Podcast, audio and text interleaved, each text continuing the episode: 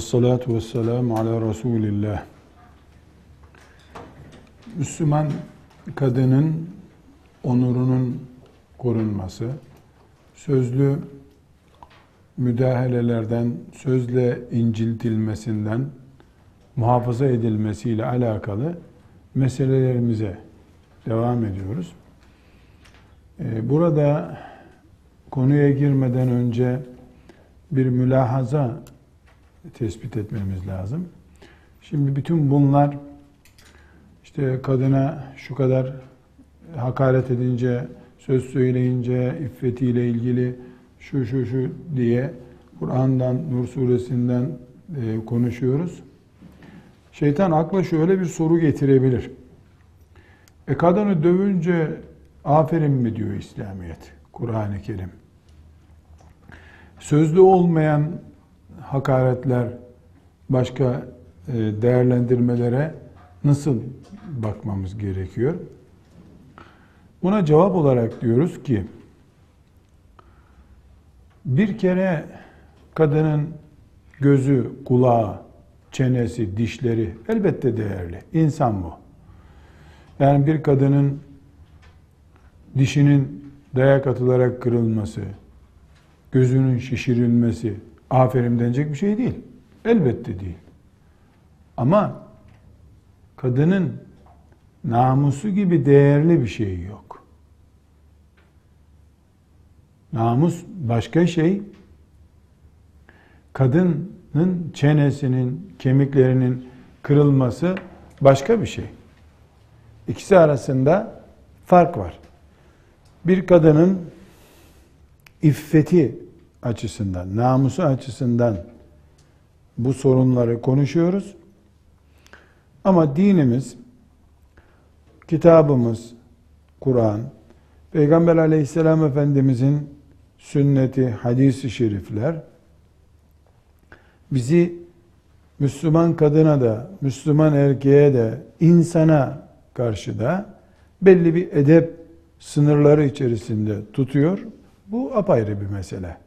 Özellikle namus konusunu öne çıkarıp kadının namusunu lekelemeye yönelik iftira, bühtan ve benzeri şeylerin üzerinde yoğunlaşmamız namusun kadın açısından bir numaralı konu olmasından kaynaklanıyor.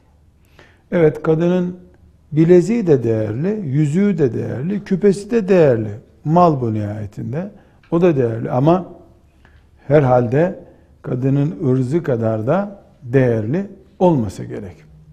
Bu sebeple şeriatımızın bu inceliklerini yani kadının üzerinde namusunu rencide edecek sözlü saldırıları e, bu kadar ciddi bir şekilde e, ve geniş bir dairede ele almasını sanki kadına karşı diğer olabilecek muhtemel taarruzlara karşı, hak tecavüzlerine karşı onlar olabilir. Müstesna dediğini vehmetmememiz lazım. Onların yeri ayrı. Şimdi bu e, pencereden bakıldığında bir örnek üzerinde e, bunu değerlendireceğiz. Mesela kadına sövülmesi ve kadına teşhir yoluyla bir tür e, dışlama uygulanması ya da kadının e, doğru yanlış hatalarının teşhir edilmesi, kadının değerinin düşürülmesi konusunda ele alacağız meseleyi. Buradan da gelmek istediğimiz nokta şudur. Yani kadının e,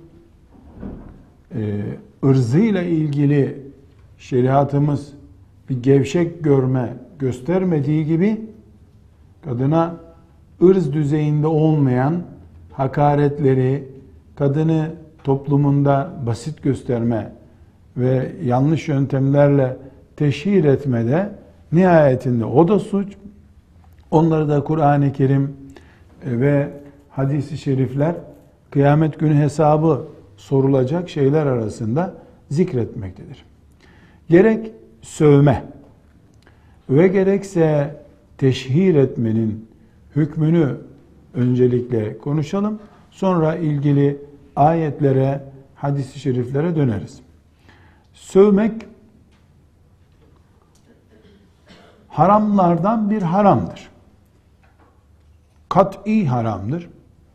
Hadis-i şerif Bukhari'nin ve Müslim'in rivayet ettiği hadis-i şerif Bukhari'de 6044. hadisi şerif Müslim'de de 64. hadisi şerif Abdullah İbni Mes'ud radıyallahu anh'ın rivayet ettiği bir hadis bu.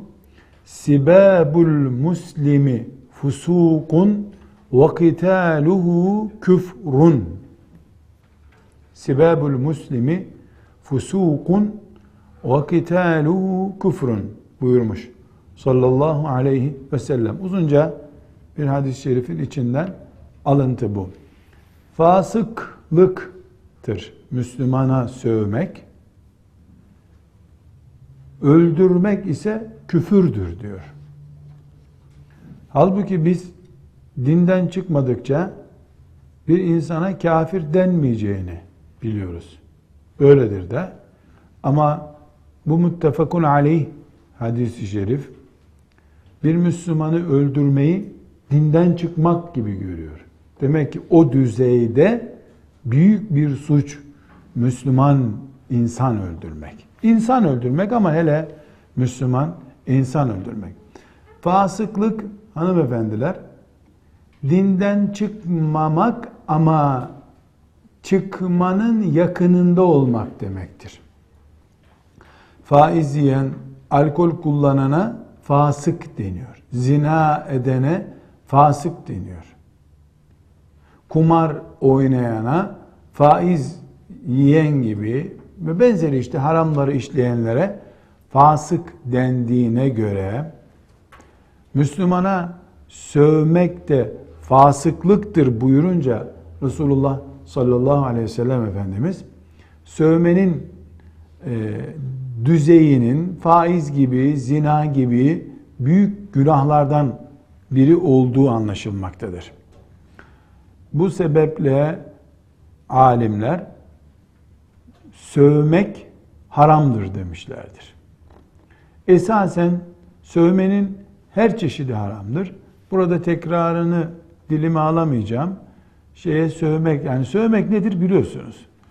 Ee, insanın ağzı alışınca rüzgara da söver, çamura da söver, ayağına batan dikene söver, insana söver.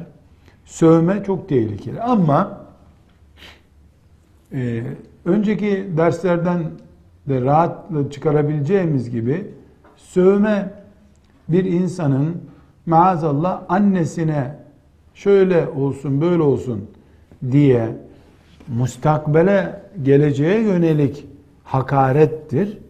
Fakat bir kadına zina ettiğine dair ithamda bulunmak bunun eylemleşmiş şeklini iddia etmektir. Bu yüzden sövmek kazıf değildir.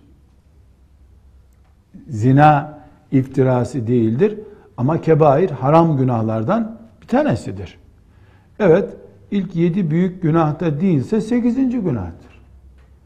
Cehenneme düşürüyor ve insanı fasık hale getiriyor olduktan sonra e bu 18. günah olsa ne olur? 75. günah olsa ne olur? Mühim olan insanın cehenneme düşürecek veya düşürmeyecek açısından bakabilmesidir. Sövmeye alışıldıktan sonra dediğim gibi insan rüzgara da söver. Sütünü sağarken ineğine de söver. Ağız alışması açısından tehlikeli. Ee, biz çocukken zannederdim ki ben erkekler söverler. Sonra e, otobüslerde kavgalarla vesaireyle karşılaşınca baktık ki kadınlar da sövüyorlarmış. Ya da bu zamanda başladı kadınlar sövmeye. Kim kime sövüyorsa bu hükümler onun için e, geçerli bir kuraldır. Yani sövmek kesinlikle haramdır. Ee, bu sövmekte insana eziyet var şüphesiz. Taciz var, rahatını bozmak var, huzurunu kaçırmak var. Bu yüzden sövmek haramdır deniyor. Sövünce aslında insanın bir zararı olmuyor ama onuru zedeleniyor. Hele hele kadın insanın yüzüne karşı sövülmesi, yani erkekte bile bir e, çökertici, moral kırıcı, toplumda onur zedeleyicidir. Kadına karşı hayda hay böyledir. Dolayısıyla haramdır. E, oluşturduğu tehlikeye, onur kırıcılığına ve kullanılan sövme çeşidine göre de haramlığı artar veya normal haram düzeyinde kalır.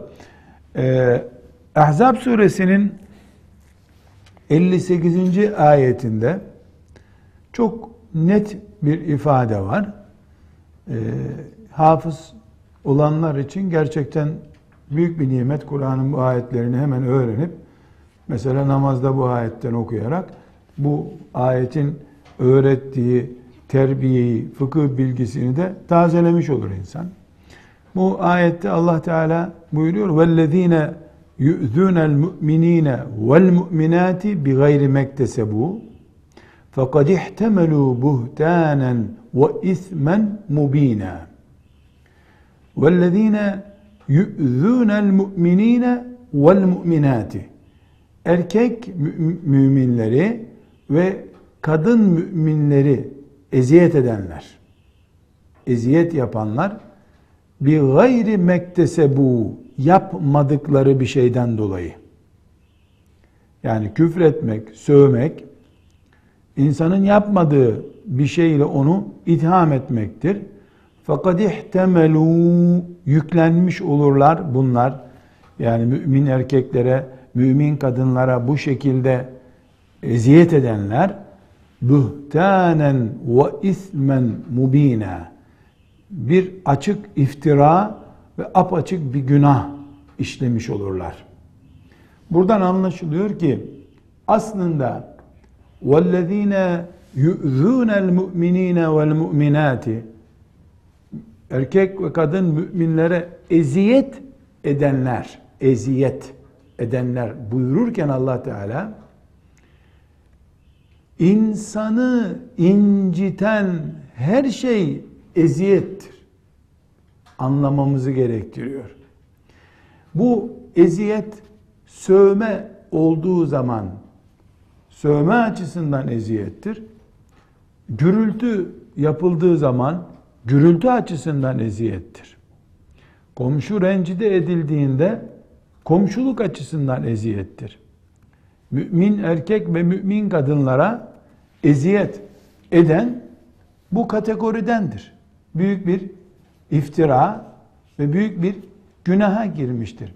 Şimdi e, onurlu bir izzet sahibi bir kadın hanımefendi, Müslüman hanımefendinin e, yüzüne karşı veya gıyabında sövülmesi onun ne kadar eziyet gördüğünü gösterir. Bunu ölçecek bir terazi yoktur. Bunu biz şuradan ölçebiliriz sadece. Birisi sinirleniyor. Sinirlenince vurması, dövmesi, kırması gerekiyor. Bunları yapamıyorsa sövüyor eğer. Şöyle doyasıya bir dövebilse sövmez. Do dövemediği için, kemiğini kıramadığı için, dişini kanatamadığı için, gözünü çıkaramadığı için sövüyor. Demek ki sövmek bir insanı karşı tarafı linç etmek kadar rahatlatıyor. Söven açısından bakıldığında rahatlatıcı demek ki. Ama bu sövme onun açısından rahatlatması ne kadarsa öbür taraf açısından sövülen kişi açısından da o kadar eziyet oluyor demektir. Yani A e, Müslüman B Müslümana sövüyor. Ne dedik? O ona haklı veya haksız kızmıştı. Ne kadar rahatlardın sen? Gözünü çıkarsam anca rahatlardım diyor. Gözünü çıkarmaktan korkunca ya da uzakta olduğu için çıkaramayınca gözünü sövüyor. Sövünce rahatlıyor. Demek ki bu Müslüman gözü çıkmış kadar eziyet görmüş olması gerekiyor. Ancak maalesef Allah'tan haya ederek söylüyorum. Sövülmeye karşı hiçbir şey duymamış gibi rahatsız olmuyorsa insanlar ne diyeyim yani Allah'ın rahmetine ve affına sığınıyorum. Yani bu adam becerebilse göz çıkaracaktı. Beceremedi o gözü çıkarma yerine sövdü rahatlamak için ve rahatladı. Bu taraf kendisine sövülen gözü çıkmış gibi rahatsız olsaydı çok ciddi bir iman ve haya işareti olacaktı. Bu açıdan baktığımızda söven için bir gayri mektese bu bir hak hukuk olmadan ki sövmek hak hukuk olmaz hiçbir zaman.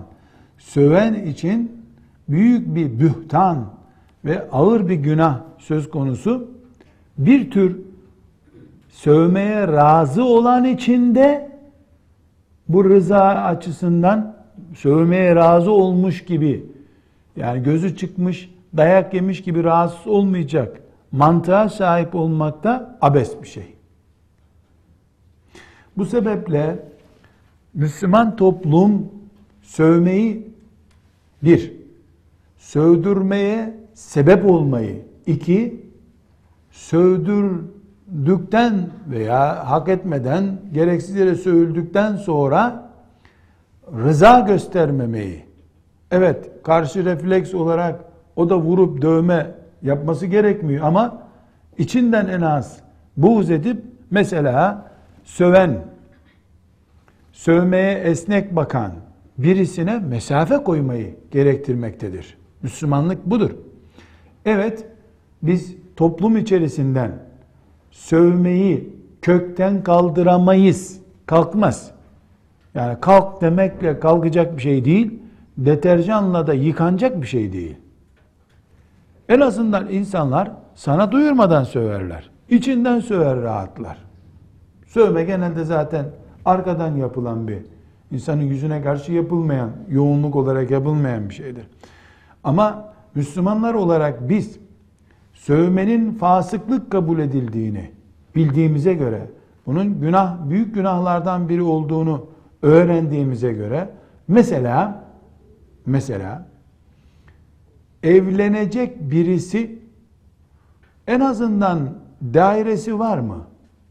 Malı var mı diye araştırdığı gibi son 10 yıl içinde sövmüş mü diye de araştırması gerekir.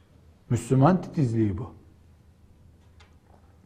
Ömer bin Hattab çocuğunu evlendirecek olsa ve duysa 7 sene önce sövmüş o çocuk. Kızını ona verir miydi acaba? İsterse yüz kere tövbe etsin o. Ömer'in süzgecinden geçemezdi bir daha. Neden? Çünkü bu senin dilin buna alışık diye bakardı.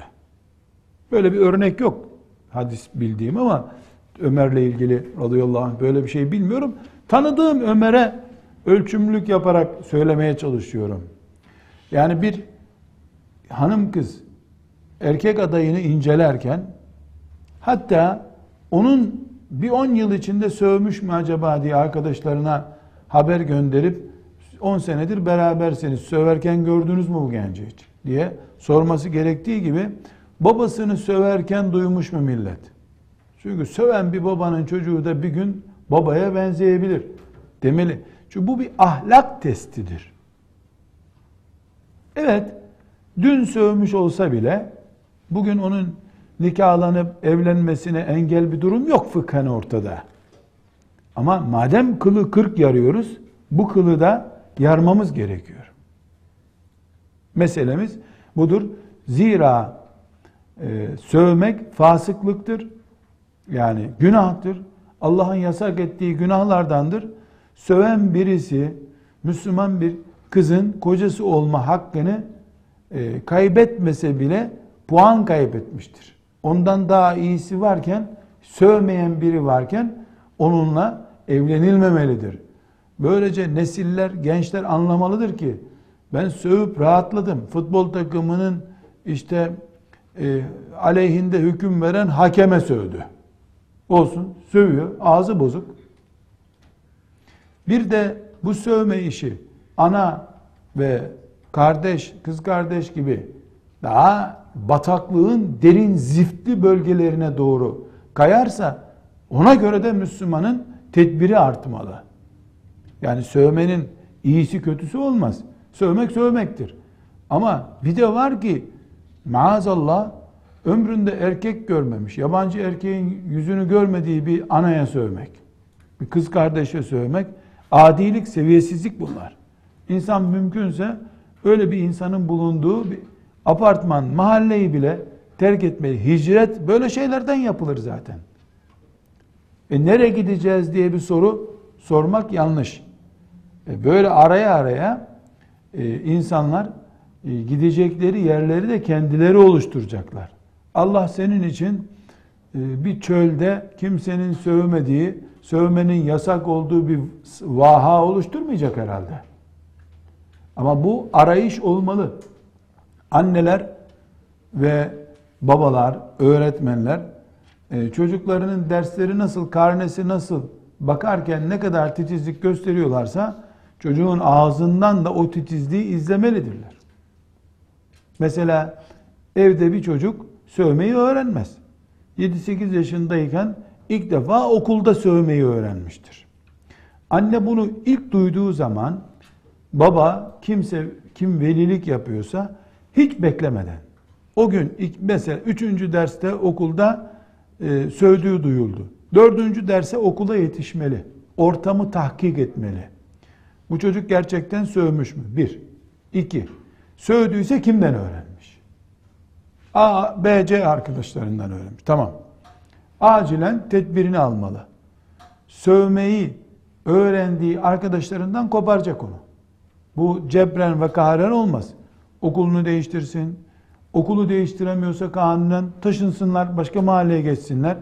E çocuğun bir sövmesinden ne olur denirse buna cevap verme ihtiyacı bile hissetmeyiz. Çünkü dizi makine gibi, otomatik makine gibi söven de nihayetinde bir bir sövmeye başlamıştı. Hiçbir günah küçük değildir. Günahı küçük görmek günahtan büyüktür bazen.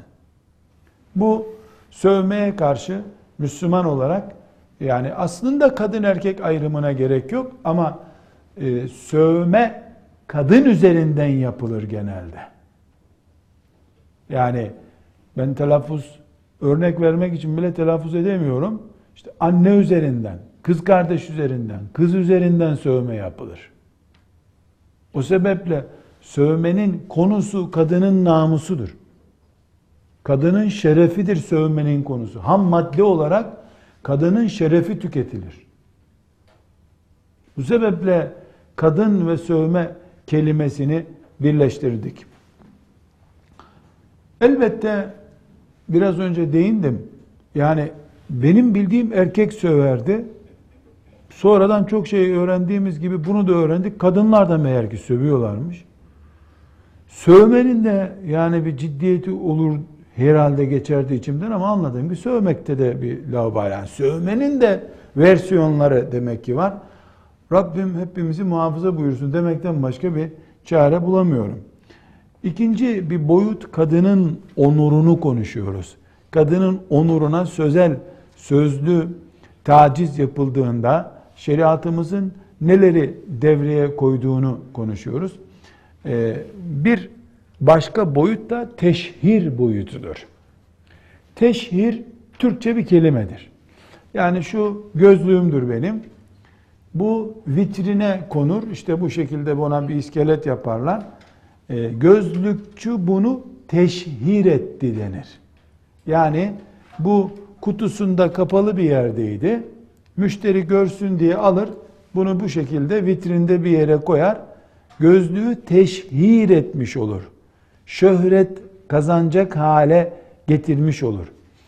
Ee, Müslüman kadının veya erkeğin diyelim e, bir özelliğini, ayıbını, eksikliğini teşhir etmek biraz sonra göreceğiz müminlere eziyet cinsinden şeylerdir. İslam toplumunu sarsmaya yönelik cinayettir. Çünkü daha önce söyledik Allah e, kötülüklerin kuluçkaya yatacak şekilde teşhir edilip yayılmalarını, Müslümanların arasında ulu orta konuşulmalarını istemiyor. İstiyor ki Allah kötülük ellerden, dillerden, kulaklardan aynı anda kesilsin. İslam'ın temel siyaseti budur. Eğer mesela bir kadının şöyle bir yani nasıl bir örnek vereyim? Mesela kadının evdeki bir ayıbı, ayıp söz konusu edilerek A isimli kadın teşhir ediliyorsa, bu teşhirin belediyenin panolarına filanca kadının şöyle yaptığı kamuoyuna duyurulur şeklinde olmasını konuşmuyoruz biz orada. Hacı anneler evlerde muhabbet ederken hani birbirlerine biliyor musun komşu filanca kız var ya o çok berbat ya. Okula giderken birisiyle görüşüyormuş.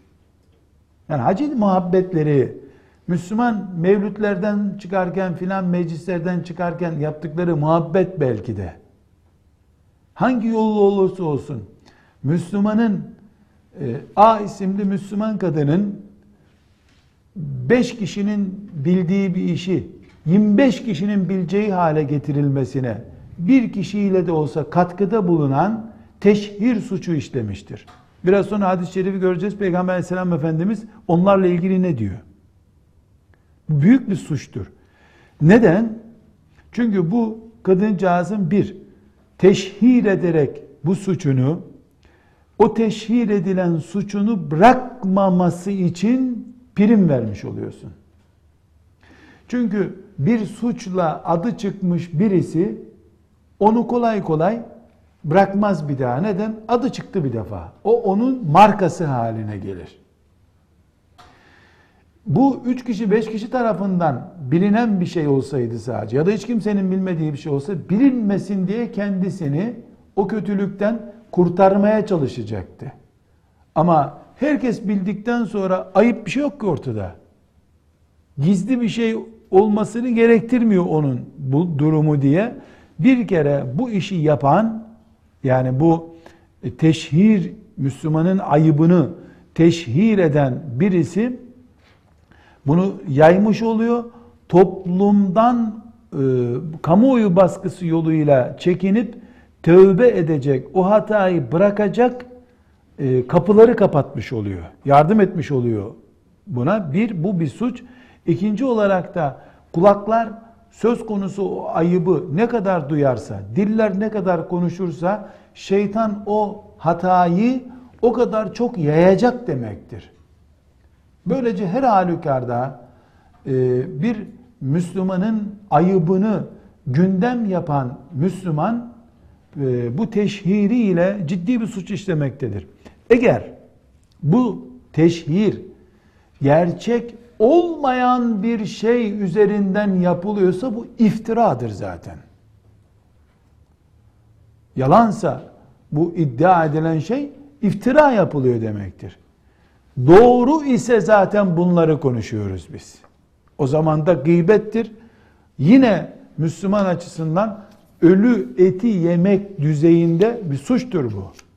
Ölmüş Müslüman kardeşinin etinden kebap yapmak gibi bir şey bu. Her halükarda şeriatımız Müslüman kadının evlenmesini etkileyecek, kaynanasının gözünde, annesinin babasının gözünde, kocasının gözünde ciddi bir şekilde onu mahcup hale getirecek ve o ayıbıyla onu artık beraber yaşamak, ayıbından ayrılmaya gerek duymayacak hale getirmek suçtur, haramdır. Resulullah sallallahu aleyhi ve sellem Efendimiz çok ağır bir benzetme ile bu tip suç işleyenleri tehdit etmektedir mümin toplumun müminlik e, ortamını bozan, iman kalitesindeki ahengini zedeleyen bir uygulamadır. Bu sebeple teşhir caiz olmayan bir şeydir. Burada istisna hadis-i şerife ve ayetlere geçmeden istisna söz konusu elbette. Yani mesela e, filanca kız sigara içiyor. Bunu e, ben biliyorum. Çıkıp da filanca sigara içiyor dediğim zaman bu teşhirdir. Ama birisi gelip yeğenim bana gelip amca sen e, filanca kızı tanıyor musun? Tanıyorum yeğenim. Ben onunla evleneceğim. Onu bana tavsiye eder misin dediğinde e, yeğenim o kız sigara içiyor. Haberin olsun demem nasihat gereğidir. Bu teşhir değil, teşhistir. Teşhir başka şey, teşhis başka şey. Eğer ben bunun sigara içtiği ayıbını ona söylemeyecek olsam bir mümine hıyanet etmiş olurum. O da bunu evliyadan bir kadın Rabiat ibn Adeviye'den bir örnek zannedip evlenecek onunla. Sonra da bakacak ki ağzı sigara kokuyor. Hıyanet etmiş olurum. Bana sorulan soruya nasihat açısından veya bir olayın tahkik edilmesi açısından e, verdiğim cevap teşhir değildir. Böyle bir olayı teşhis etmiş olurum ben. Bu e, sakıncalı değil. Bir başka e, e, çapraz örnek diye isimlendireyim bunu. E, şeytanın taktikleri şüphesiz sadece üç örnek abi bu numara bu numara bu numara var demiyor. Milyon örneği var şeytanın. Yeter ki seni bir kere eline almış olsun. Yeri gelip şeytan nasihat ediyorum. Ee, düzelmesi için, ıslah etmek için uğraşıyorum numarasıyla da teşhir yaptırır. Mesela bir hocanın, öğretmenin, talebelerinden bir tanesi, kalk bakayım oğlum sen. Ben seni dün gördüm. Sen sokakta sigara içiyordun. Niye böyle yapıyorsun? Demesi nasihattir. Bunu hatta tatlı dille bile söylesem, canım kızım yapma, bu sigara iyi değil. Doğurduğun çocuk kanserli doğar diye böyle tatlı söylüyor olsa bile arkadaşlarının arasında onu sigara içmeyi sakıncasız hale getirecek kadar teşhir etmektir bu. Şeytan burada ne yapmıştır? Nasihat edip o kötülüğü önleme e, numarasının arkasına sığınarak teşhir yani bir kötülüğü reklam konusu yapmayı becermiş olur şeytan. Onun için nasihat ederken anne babalar da bu işe dahil. Mesela genç bir kızın işte banyo yaparken banyoda yaptığı şöyle bir kabahati var diyelim. E, üç kardeşi daha var o genç kızın. E, yemek yerken kız ben senin banyoda şöyle yaptığını bilmiyorum zannetme. Ben annenizin bak bu sefer affettim bir daha yaparsan babana söylerim dediği zaman teşhir etmiş oldu. Annenin vazifesi diğer kardeşlere de duyurmak değil ki. Eğer anneysen, öğretmensen bir kenara alıp canım kızım bu böyledir buna dikkat et tamam mı? Ben biliyorum kimse bilmiyor kimse de bilmesin demektir. Nasihat budur. Bunun faydası olur. Öbür türlü kişiselleştirilmiş şeylerin e, topluma mal, edecek, mal edilecek şekilde teşhir edilmeleri şeytan açısından bir yatırım çeşididir. Bu hususta e, kesinlikle çok dikkat edilmesi gerekiyor. Buna mecburuz. Şimdi Ahzab suresinin 58. ayetini tekrar hatırlayalım. وَالَّذ۪ينَ يُؤْذُونَ الْمُؤْمِن۪ينَ وَالْمُؤْمِنَاتِ بِغَيْرِ مَكْتَسَبُوا فَقَدْ اِحْتَمَلُوا بُهْتَانًا وَاِثْمًا مُب۪ينًا Mümin erkekler, mümin kadınlara eziyet edenler ayeti teşhirle bu işi yap, e, yapanları göstermektedir. Nur suresinin 19. ayetinde innellezine yuhibbun en teşi'al fahişetu fillezine amenu lehum azabun elimun fid dünya vel ahire. Müminlerin arasında fuhşu reklam edenler dünya ve ahirette elim bir azaba müstehaktırlar buyururken Allah eh herhalde bundan başka bir şey göstermiyordu gibi geliyor. Ebu Berze el-Eslemi radıyallahu anh isimli sahabi Ebu Davud'un 4880.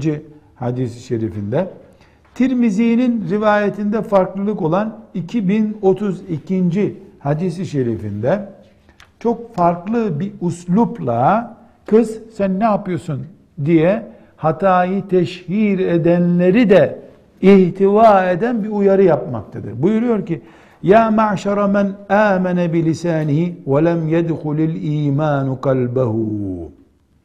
Ey diliyle iman ettiğini söylediği halde kalbine imanın girmediği adamlar. Yani ey münafıklar. Diliyle iman ettiğini söyle. Ya ma'şara men amene bi lisani. Ey diliyle iman edenler. Ve lem yedhulil imanu kalbe. Ama kalbine imanın girmediği adamlar. Siz la tagtabul muslimin. Müslümanları gıybet etmeyin. Ve la tettebi'u avratihim. Müslümanların gizli işlerini araştırmayın. Demek ki Müslümanların gizli işlerini araştıranlar, Müslümanları gıybet edenler, diliyle iman ettiğini söyleyip kalbinde iman olmayan münafıklar gibi e, bir iş yapmaktadırlar. فَاِنَّهُ مَنِ اتَّبَعَ عَوْرَاتِهِمْ Kim Müslümanların gizli işlerini araştırırsa yettebiullahu avretehu Allah da onun gizli işlerini ortaya koyar. O men yettebiillahu avretehu kimin gizli işini Allah araştırırsa yafvahhu fi beytihi evinde bile onu rezil eder.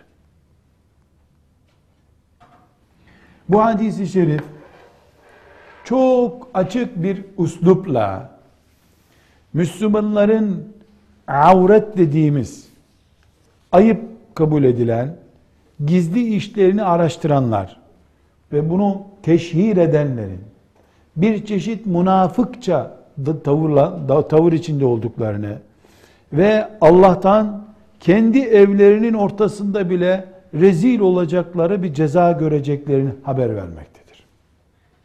Bu net bir şekilde Müslümanın Müslümanı teşhir etmesinin caiz olmadığının belgesindir. Hele hele bu teşhir edilen Müslüman bir kadınsa, Müslüman bir kadının onuru zedelenecek bir eylemi teşhir ediliyorsa, hayda hay bu teşhir suçundan suçtur, gıybet suçundan suçtur, iftira suçundan dolayı suçtur veya kazıf suçundan dolayı bir suçtur ve bunun muhatabı Allah'tır. Yani ne demek muhatabı Allah'tır? Bu suçu işleyenin karşısında Allah vardır. Çünkü kadının onuruna yönelik işlenen hakaretlerde hem Allah'ın hakkı vardır hem kulun hakkı vardır. Kadının Müslüman olduktan sonraki onuru, şahsiyeti, tesettürüyle, imanıyla, ibadetiyle, cihadıyla Müslümanın bu tip e, suçlarda veyahut da bu tip ithamlarda rencide görmesi onu iman ettikten sonra himayesine alan Allah'a karşı işlenmiş bir suç gibidir. Bir Müslüman kadına ithamda bulunan, iftirada bulunan birisi kesinlikle sadece o Müslüman kadınla helalleşme yoluyla kurtulmuş olamaz. Çünkü kadına yapılan itham ya da kul hakkı olarak yani erkek açısından da geçerli olsun diye bu ayrıntıyı koyalım. Kul hakkı olarak işlenen bir suçta kulun Rabbinin de hakkı var. Bu yüzden Kur'an-ı Kerim biraz önce okuduğumuz yoğunluktaki ayetleriyle Aleyhisselatü Vesselam'ın hadis-i şeriflerinde bu tip haklara dikkat edilmesi konusunda ikaz yapılmıştır yoğun bir şekilde. Yani Müslümanlar bu ikazlara kulak verirlerse Allah'ın razı olacağı bir hayat yaşamış olurlar. Kendileri de onurlu olurlar, mutlu olurlar. Hanım kızlar sadece şu testi yapabilirsiniz. Bir mecliste otururken birisinin gıybetini yapmak ne kadar tatlı oluyor. O gıybeti yapmamak. Sanki içinde bir patlayacak bomba var da onu bir türlü patlatamıyorsun kadar insana eziyet oluyor. Vallahi bana söyleme dediler. Sen de kimseye söyleme tamam mı diyor. Yani ona söyleme demişler. O sana söylüyor ama tembih ediyor sen kimseye söyleme. Ne kadar tatlı oluyor bunu yapmak. Zehir hep böyle tatlı sunuluyor şeytan tarafından. Fakat ben bir hususu e, baştan beri e, bu üç dersten beri ikaz ediyorum. Keşke bu kabahatler erkekler tarafından sadece kadınlara karşı işleniyor olsaydı. Anlamak çok kolay olacaktı bunu. Ama kadınları kadınlar da kahredince buna bir türlü anlam verilemiyor. Ne yapmak istiyor kadınlar anlaşılamıyor. Kadınlar işsizlikten midir, eziklikten midir, birbirlerinin etinden çok ziyafet lezzeti alıyorlar. Gıybet ediyorsa bu ölü etinden kebap yapmak gibidir.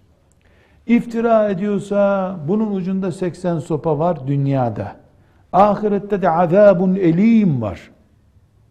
Ve la tekbelu lehum şehadeten ebeda var. Ve ulaike humul fasikun var. Çok büyük bir risk. Keşke Rabbimizin bizi terbiye etmeyi murat buyurduğu gibi terbiyeli olsak da hem onun huzurunda iyi müminler olsaydık hem de biz şu fani hayatta kendi kendimize eziyet etmiyor olsaydık. Velhamdülillahi Rabbil Alemin.